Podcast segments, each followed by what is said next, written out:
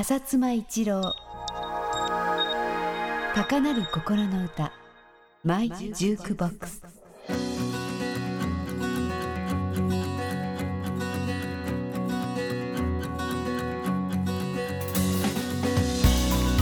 こんにちは。フジパシックミュージックの浅妻一郎です。この番組は私がこれまでお会いした方や聴いた音楽の中で心に残っている方々や楽曲についてお話ししてますが音楽著作権と音楽出版社についてその歴史をたどりながらお話ししたいと思います。複製っていうもんが最初にできたのは印刷っていう形です。要するにものをいっぱい作る形というのはグーテンベルグの印刷技術が最初だったわけでですから音楽も譜面っていう形で頒布されるようになって広がるという形ができてそこでそれまで作作曲家が依頼主からお金をもらってっていうだけの金銭のやり取りだったものが音楽出版社が譜面を発行してそれを一般に売るという形で大規模なビジネスがここで初めて生まれたわけです。ですから音楽出版社っていうのが音楽ビジネスの最初の形ということができるわけです。とはいうもの今著作権っていうものがデジタルとかいろんな形で話題になってますけれど一挙にこういうふうになったわけじゃなくてそれぞれのメディアの登場とともに正しい形になってきてるわけです。ですから今お話したように最初は著作権は譜面を発行した音楽出版社と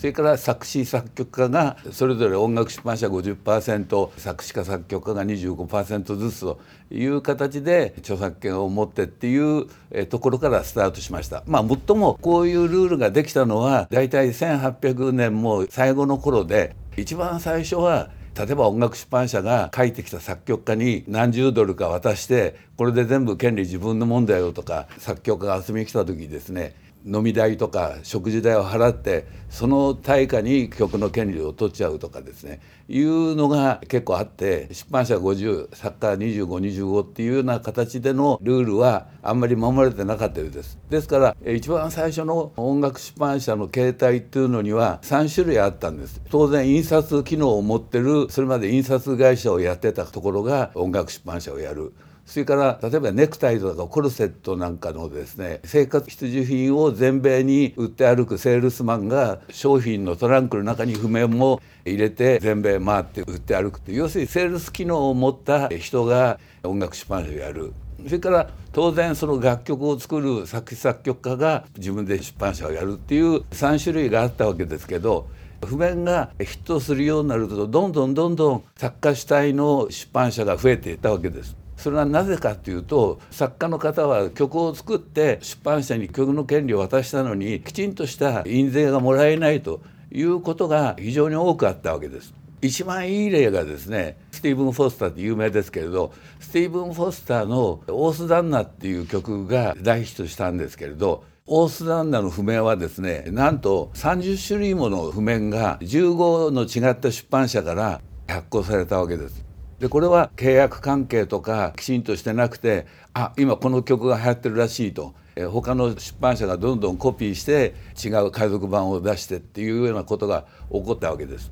当然スティーブン・フォスターには最初の契約したとこの出版社からはある程度もらいましたけどその他のところからは全然お金が入ってないということが起こってたわけです。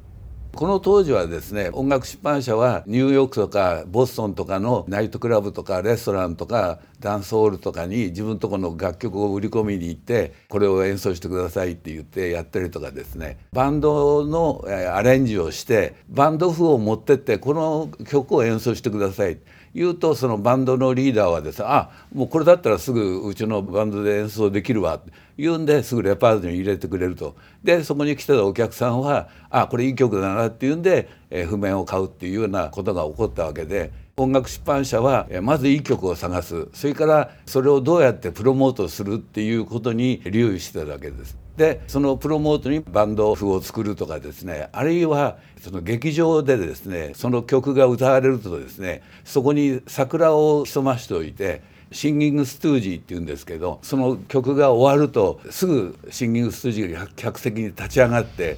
今歌った曲をもう一回歌うわけです要するにあすっごいいい曲だった感動しましたっていうような感じで歌うわけでそこにいたお客さんはあそりゃこれ本当いい曲だよなっていうんで譜面を買うとかですねいうように知恵を絞ってプロモートしてたわけです。このシンギング・ストゥージーの歌を歌ってた歌手の中からですねアービン・バーリンなんかは後に有名な作曲家になったわけでまあ当然アービン・バーリンもですね自分が歌ってたわけですからどういう曲がお客さんに受けるかということが分かってたわけで彼が多分シンギング・ストゥージーをやってた時代のノウハウを作曲家になってから生かしたんだと思います。そういう形で音楽出版社はいろいろプロモートしてたんですけどこの時代の一番の効果的なプロモートは全米を回る歌と芝居をやる団体ですね。ミンストレルズっていうのが一番有名なんですけど顔を黒く塗って黒人の格好をしたりしてですね歌と芝居をやる一団があってそのミンストレルズは全米を回って公演をしてたんでそのミンストレルズのレパートリーに入れてもらうっていうのが一番効果的で先ほど申し上げたオースダンナなんかもこのミンスレルズが喜んでレパートリーしてた曲でそのオースダンナはゴールドラッシュ参加って言われてちょうどこの頃アメリカが金を求めて西へ西へと広がってった時代なんでアメリカの開拓とともにオースダンナが広がっていき譜面が売れていくということが続いてたわけです。ですから音楽出版社はその譜面の売り上げのですね10%を制作費とか販売コストとかあるわけですけど10%を印税として作家に5%ずつ払うということで残りを音楽出版社の利益という形でやってたわけでですからこの時代は音楽著作権とは言うけれど基本的には出版権っていうか譜面の売り上げだけが唯一の収入でした。ですから音楽出版社はいかに新しい曲ヒットする曲を探してそれをプロモートするかということに力を注いでたわけです。ですから当然まあ音楽出版社としては次にこういう曲を出したらいいんじゃないかああいう曲を出したらいいんじゃないかっていうのに留意してたわけですし新しい流行っていうのは音楽出版社が作ってるということが言えたわけで例えばセンチメンタルバラードなんかが一時流行ったんですこれはウィリス・ウッドワードっていう音楽出版社がこういうのがいいんじゃないかっていうんでやったらヒットして他の音楽出版社もどんどんそれに追随してヒットしたとかその後に「ラグタイム」っていうエンターテイナーっていう映画の中でコット・ジョプリンの曲が使われて大ヒットしましたけれどシンコペーションを使った音楽を出したわけです。でこれが大ヒットしましてともかく後のツイストとかそういうのにも匹敵するぐらいのダンスブームを作りましてラグタイムじゃなきゃ音楽じゃないぐらいの大きな影響を与えたわけで、まあ、このラグタイム自体はその後のジャズとかいろんなことに影響してアメリカの新しいジャズとかポップの一つの流れを作ったんですけどこれもまあさっき言ったように音楽出版社がラグタイムっていうものを作ったわけです。1903年にエンリコ・カルーソがレコード自体はその前からちょっと発明はされてたんですけど1903年にエンリコ・カルーソのレコードが大ヒットしまして音楽を複製するっていうのが紙の印刷ではなくて電気的あるいは機械的に音楽を複製するっていう新しい形が登場したわけです。最初まあ音楽出版社もこんなもんどうなのかなと思ってたらどんどんどんどんヒットしてレコード自体が非常に大きな力を持ってきてそうするとですねレコード会社は自分とこのアーティストに楽曲を歌わせなきゃいけないわけですけどレコード会社の制作の人間は自分とこのアーティストのレパートリーを探すのに音楽出版社をあちこち回ってこのアーティストの今度のレコーディングする曲に何かいい曲ないかというんで聴いて回ったわけです。で音楽出版社はですね自分とこのピアノを弾いて曲を売り込む人間をソングプラッガーっていうんですけどそのソングプラッガーが自分とこの推し曲をレコード会社の人間に弾いて聴かせると。であこれはいいなとかこれは良くないなとかって言って次の隣の音楽出版社に行ってっていうふうにやってたわけでそうするとちょうどこの頃ニューヨークの28丁目のですね東が5番街えー、西の端が、えー、ブロードウェイっていうまああんまり長くない地域なんですけど28丁目の5番街とブロードウェイの間に音楽出版社がすごい密集してましてあちこちでピアノが聞こえるわけです。まあ、縦型の多分そんな高いピアノじゃないわけですからそれがブリキのフライパンをですね叩いてるようなガンガンガンガンっていう音なんでその音を聞いたニューヨークの新聞記者がですねこの辺りはブリキのフライパンを叩いてるような一帯だなということを言ったのがティンパンアレーっていう言葉の最初になったわけです。ティンパンアレーっていう言葉はですねその後ニューヨークの音楽出版街ひいてはアメリカの音楽業界を指す言葉に使われるようになりました。